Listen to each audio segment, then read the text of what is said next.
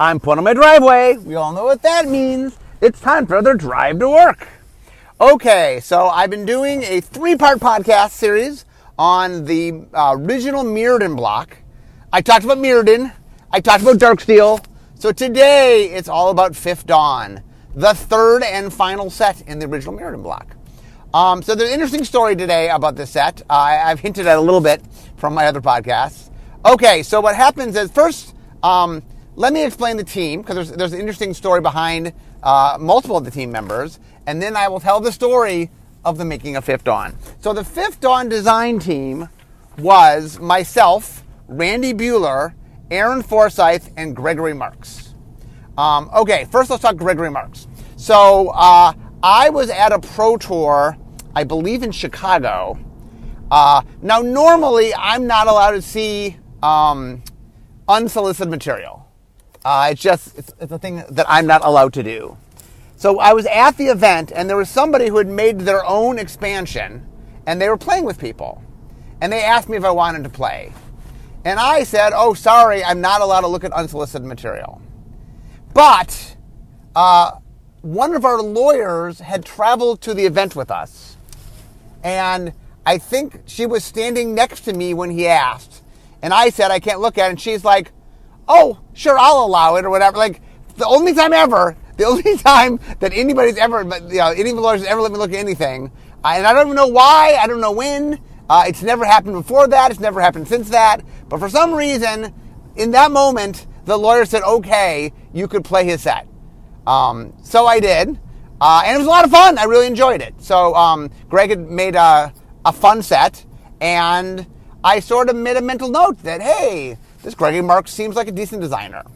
Um, so, uh, like I had done for no, sorry, this is before Shadowmoor. So there's only two times I've ever had a uh, team member that was not a uh, employee of Wizard of the Coast early, early Magic did a little bit when nobody was employed, but um, since you know what Tempest forward, every set, every design team has been people that were employees of Wizard of the Coast.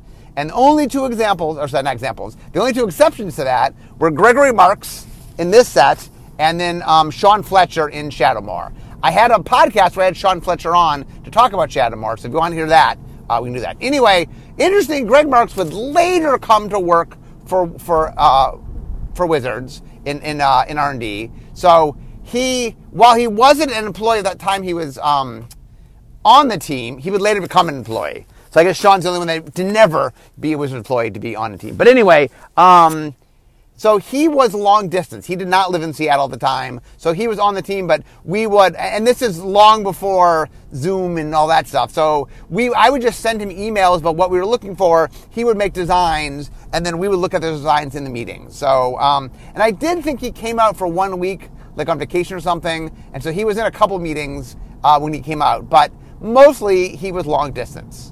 Um, so the majority of the Darksteel team was me, Randy Buehler, and Aaron Forsythe. Now that might sound like normal magic making, but Aaron actually, so what happened, the, the story of Aaron Forsythe, the quick version of the story is I was tasked with making a magic website back in 2000. Um, magic, I mean, Wizards didn't really, I mean, we technically had a website, but it, Magic didn't have any presence on the web. And they said, hey, this is crazy. Um, Mark, go make one. Because I had been editor in chief of the Duelist, and I have a communications background and a writing background. So uh, I think they put Bill in charge of doing it, and Bill put me in charge of doing it. But part of making the website happen was we needed someone to run it. It needed an editor in chief. Um, and I had a couple candidates I thought were good, uh, and it turned out that um, Aaron Forsythe ended up being the best choice for the position. So I advocated for Aaron to become the editor in chief and it didn't happen right away. Um, it's a long story. I, eventually, eventually, eventually, I did get Aaron hired, uh, but it it took m- many months for it to happen. Anyway, so Aaron's first job at Wizards of the Coast was running the Magic website. So I had met Aaron on the Pro Tour. Aaron was a very good Magic player. He had uh, won. He had both won the um, one or came in second in a team Pro Tour, uh, and he had been on the winning national team in 2000. He had he had made it. He had I forget what place he came in, third or something in U.S. Nationals. He was on the U.S. national team in 2000 with Jon Finkel. Uh, anyway, they won. Uh, so he was on a, a, winning U.S. national team, a world championship team.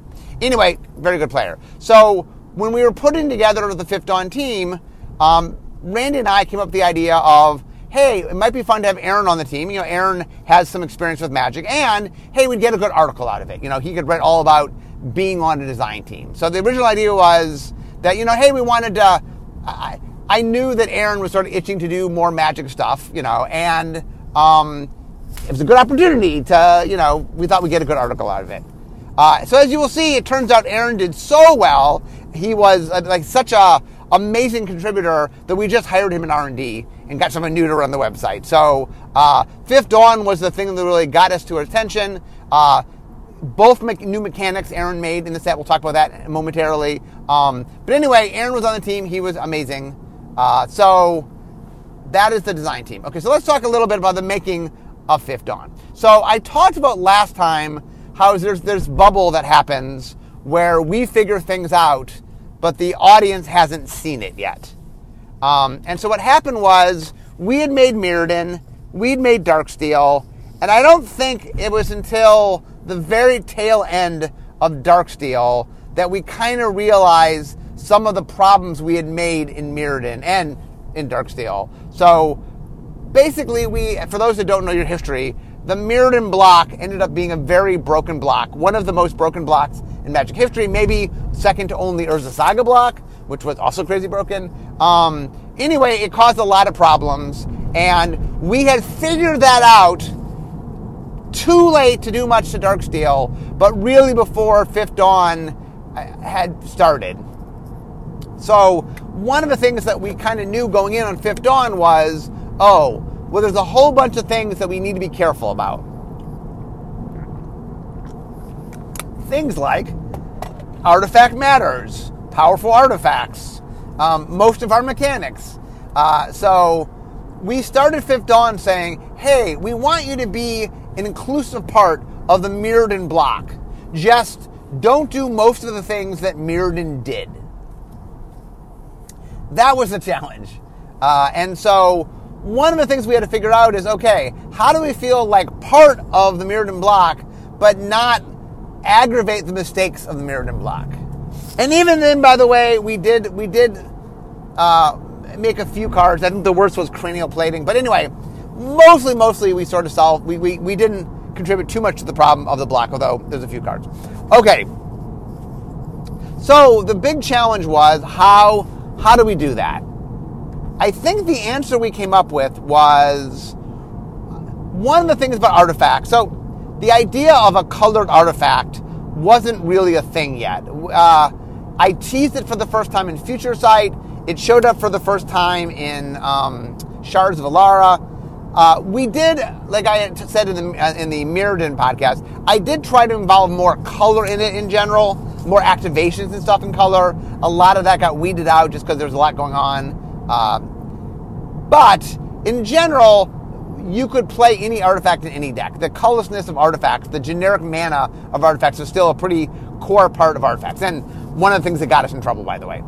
Um, one of the reasons we now make color artifacts a lot more frequently is having everything be colorless uh, gets problematic when any deck can play anything. Is you know, it, it, part the mana system is a big part of balancing Magic, and not following the color pie or just making things that don't care about the color pie uh, have issues with it. And so, while we still do make uh, colorless artifacts, you know, generic cost artifacts, most of the ones that are pushed or powerful are now colored, just so we we don't imbalance things like we did in the Mirrodin block.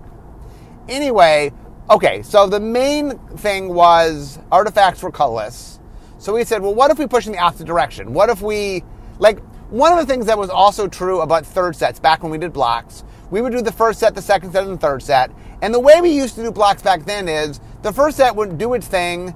It would like leave some stuff open ended, but mostly say, hey, second, third block, you figure that out when you make it. Um, and we, as we would see, that would prove a problem. It, it, would greatly influence me when I become the head designer. I'll, I'll get to that in a second. So anyway, um, we just had sort of like left it be. Uh, so at this point in time, um, the way blocks tended to work was it was large, small, small. Uh, the large block usually had like four mechanics, and each of the small sets had like two mechanics. So uh, Mirrodin had um, affinity, equipment, imprint, and entwine. Uh, Darksteel had modular and indestructible, and then we had had two new things. So we the idea we liked was the idea of what if we're the set about multicolor. So a thing we had started doing in third sets beyond solving the fifth dawn unique problem we often would take a turn in the third set just because players would go hey i'm getting tired of the normal you know and we would just sort of shake things up in the third set. So we're like okay hey we normally shake things up. Let's just shake things up a little more than normal. And so we leaned into the idea of multicolor. Like one of the neat things about artifacts is you really could play more colors if you wanted to, because the bulk of what you were playing was colorless. So it was a little bit easier to splash colors. Um, so we came up with this idea of a five color theme. So if you're playing Fifth Dawn, what you want to do is have access to all five colors mana. Not that you needed spells of all five colors, we just wanted to have mana of all five colors.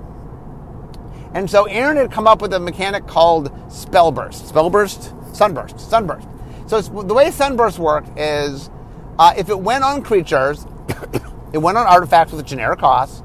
Uh, for every different color mana you use to cast a Sunburst creature, and enter the battlefield with a plus one plus one counter. And then on a non-creature, it entered with a, a charge counter for each color you use to spend. So the idea essentially is the more colors you use to cast it, um, the, the, the, the, the more powerful it would become the bigger it would be if it's creature, the more uses. Based. Charge counters usually had uses, um, so the more the more powerful it would be. Uh, and the idea was, okay, hey, we're just you know we're moving away from the the monocoloredness of artifacts into some of the multicoloredness and just trying to change things up.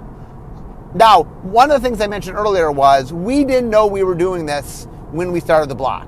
So one of the things that was frustrating was Mirrodin was basically done at the time we were doing Fifth Dawn, and Darksteel was mostly done. So we were able to add a few artifacts to produce multicolored mana, a couple in Darksteel. Nothing in Mirrodin because it was too late, and then we added stuff in Fifth Dawn. Now remember at the time, um, so this is back when blocks happened, uh, but at, at that time, the way blocks worked for draft was you would draft the first set, you know, uh, set number you know one one one then you draft this. When the second set came out, you draft one, one, two, and when the third set came out, you draft one, two, three.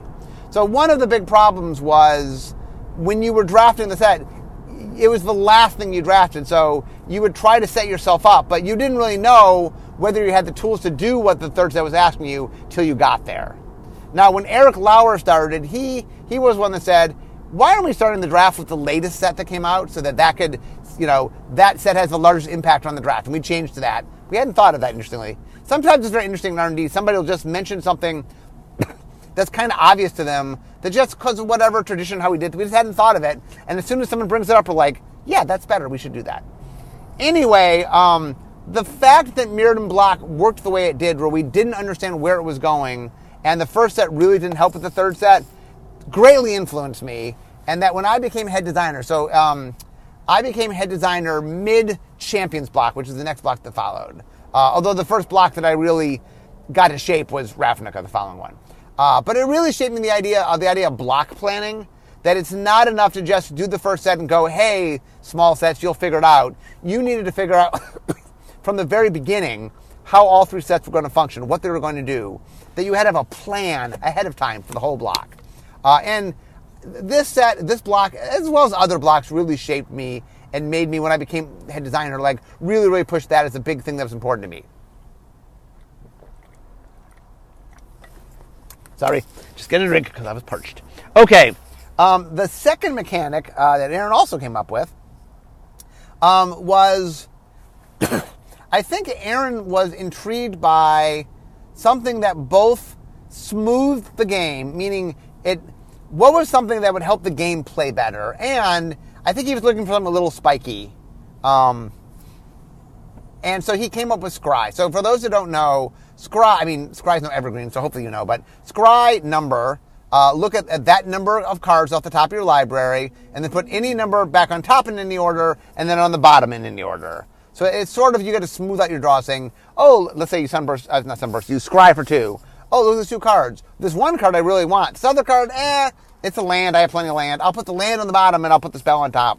Um, but it allows you it it did something that was very nice in that it allowed to give you some decisions. Like one of the interesting things about Magic, when you at its very core, is the randomization is important. We want we want a shuffle deck. Like Magic wouldn't be fun if you just started with the same cards every game. The fact that you don't know what you're getting is a big part of the drama of Magic. But at the same time, we want to give you tools to sort of adjust that and deal with that.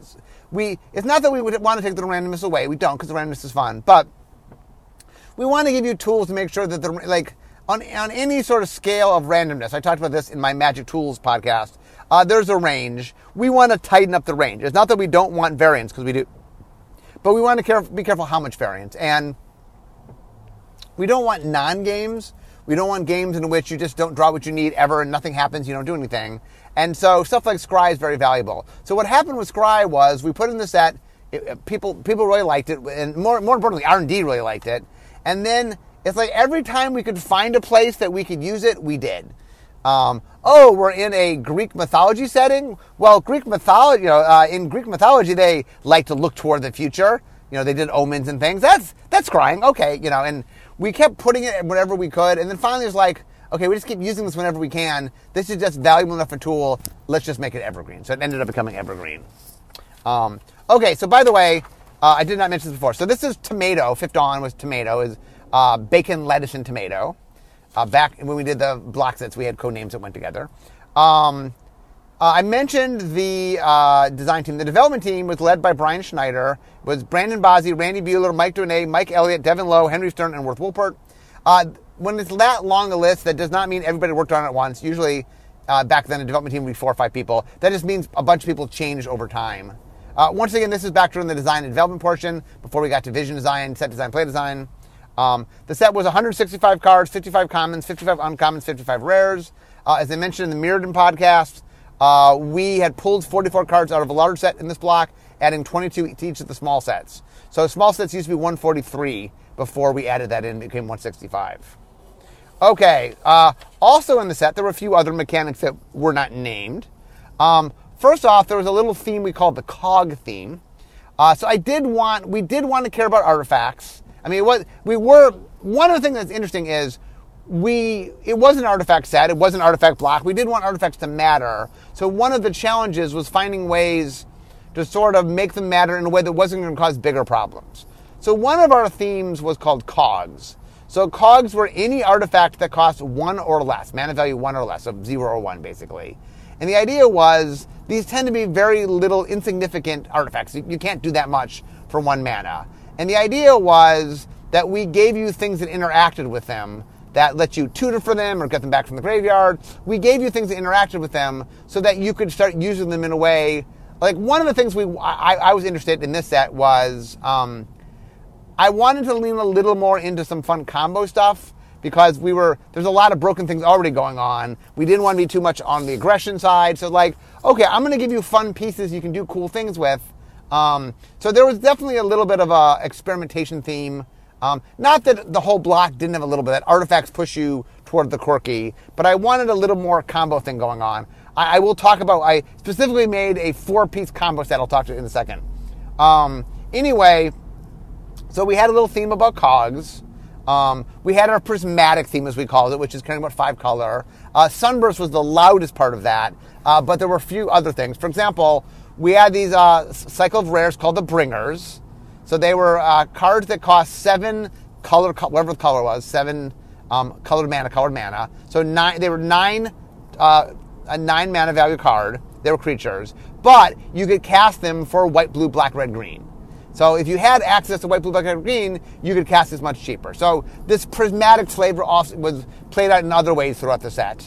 Um, and we had uh, a cycle of beacons.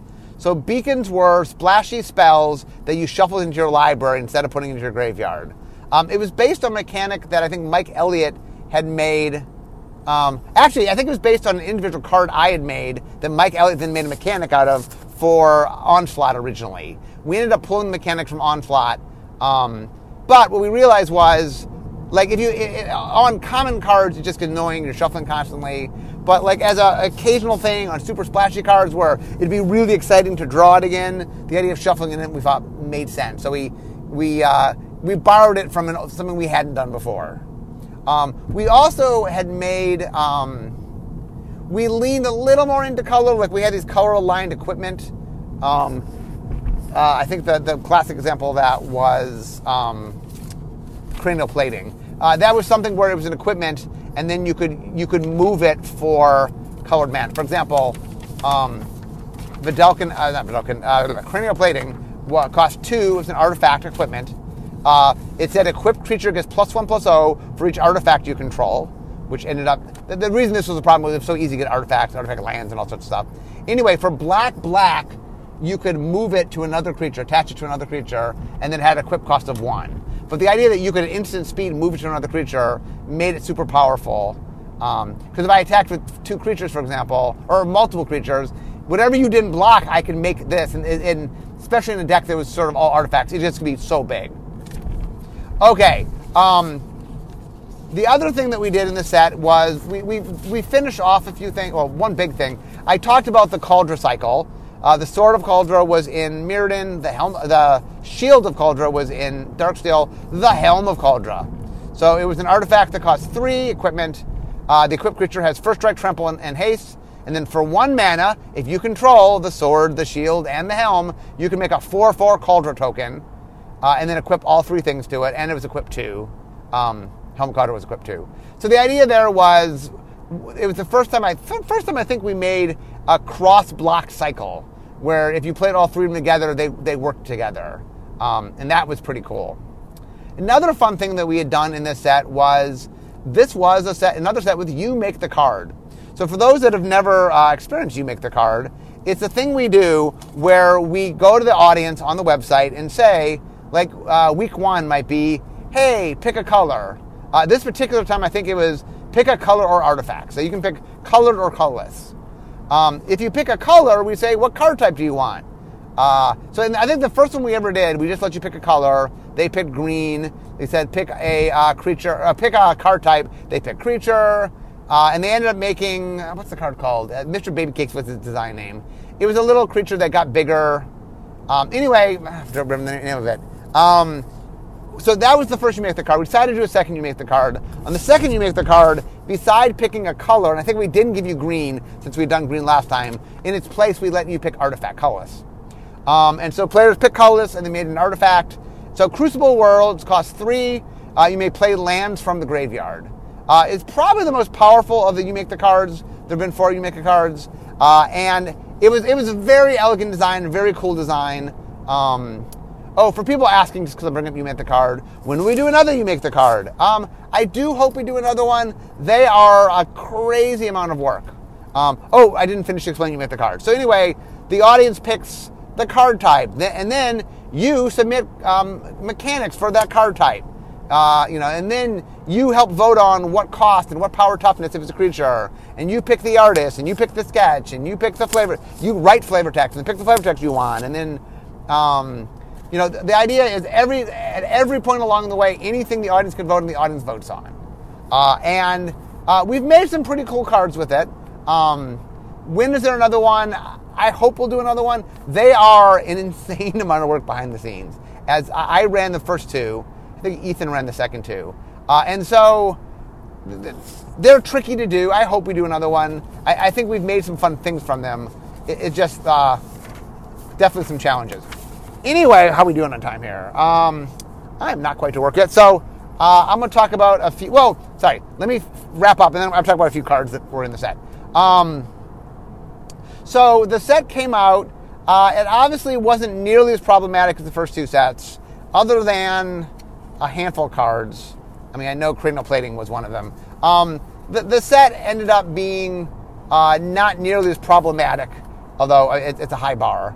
Um, I'm very proud of, of Fifth Dawn. There's a lot of there's a lot of fun inventive cards uh, for all the Johnny Jennies out there. There's a lot of interesting build around cards. Uh, anyway, it was.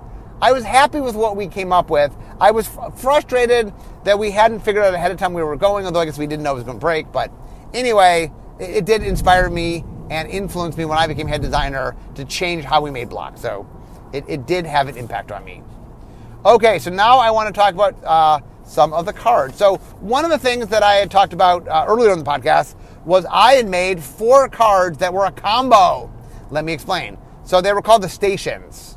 So there was grinding station. Uh, so these are all artifacts. Two uh, cost two. Tap, sacrifice an artifact. Target player mills three cards, and whenever an artifact enters the battlefield, untap card name. Blasting station costs two. Uh, I'm sorry, costs three. Uh, you tap it, sacrifice a creature, deal one to any target, and then whenever a creature enters the battlefield, untap it. So, uh, Selving Station um, costs six. It's an artifact, obviously. Tap, return a, um, a, a cog, basically, an artifact that costs mana value one or less from your graveyard to the, to, to the battlefield. And whenever a creature dies, untap card name. And finally, the last one was Summoning Station. Uh, it costs seven. Tap, create a 2 2 pincher colorless token. Uh, and whenever an artifact goes to the graveyard from the battlefield, untap it. So the way this works is they chain with each other. So, for example, um, Blasting Station mills, but uh, it, uh, what, what is it? Uh, whenever a creature goes to the graveyard, uh, what is it? Um, is that the one? Uh, well, for example, uh, sorry, I'm doing this right. Summoning Station makes a creature, uh, and Blasting Station, whenever a creature enters the battlefield, untap it. Um, so the way each of these worked is that um, you were able to, like, one of them sacked a creature, another cared about when a creature went in the graveyard. One let you sacked an artifact, another one cared when the artifact went in the graveyard.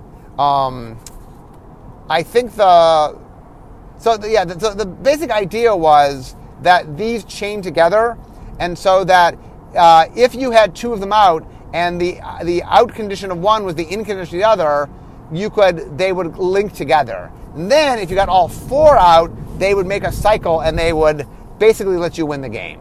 Um, you did, by the way, need one cog, one one artifact with a mana value one or less. You did need this. You needed these four and a cheap artifact, and then you could you would basically win the game. Uh, I thought it was a cool idea, and it took a long time to design it. It took a long time to sort of piece it all together. Um, but I was very, I was very proud of, of how it all came together. Okay, next, another fun card was Door to Nothingness. Uh, so it was an artifact costs five, enters battlefield tapped for WUBRG WUBRG. So white, white, blue, blue, black, black, red, red, green, green, tap. Sacrifice it. Uh, target player loses the game.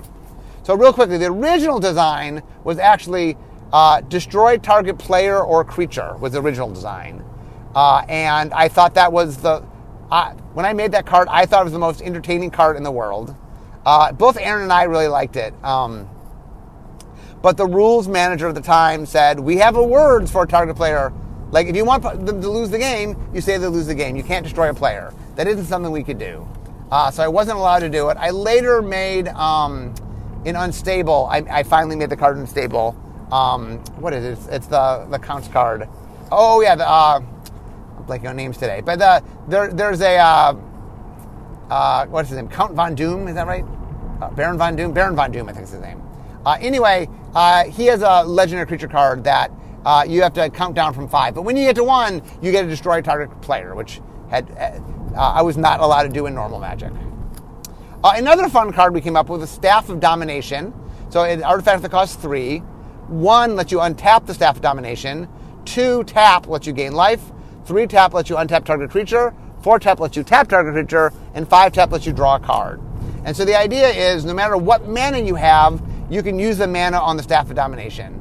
Um, and we spent a lot, we really wanted to do uh, an artifact that had a um, activation of one, two, three, four, and five.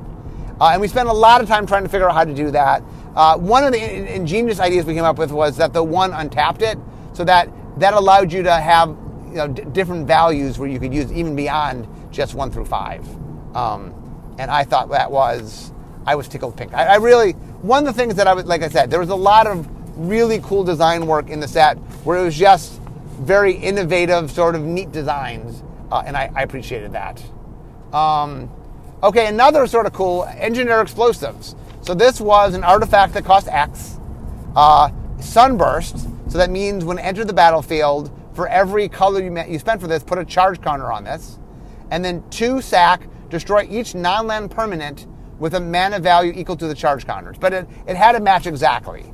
So let's say, for example, my opponent had a lot of two drops. If I, I'm very careful about only spending two colored mana and I put two charge counters on this, then I could sacrifice it to destroy all um, permanents that had a mana value of two. Um, it was a very interesting thing. It's a fun way to use Sunburst in a way that was kind of cool in that because you cared about certain numbers, it wasn't always it, like a lot of our cards were like play as many colors as possible. This was a little nuance of oh, how many colors do I want? And there are interesting challenges sometimes were like, oh, I don't I need more access to colors mana or more of a certain color. They're like, I don't want it to be three, I want it to be two. And so I have to write so I get the right you know colored mana to do that. So I thought that was that was pretty cool. Um, okay, another combo piece we made. Uh, and we, we were very conscious in trying to, like I said, be a little more combo-ish in this set.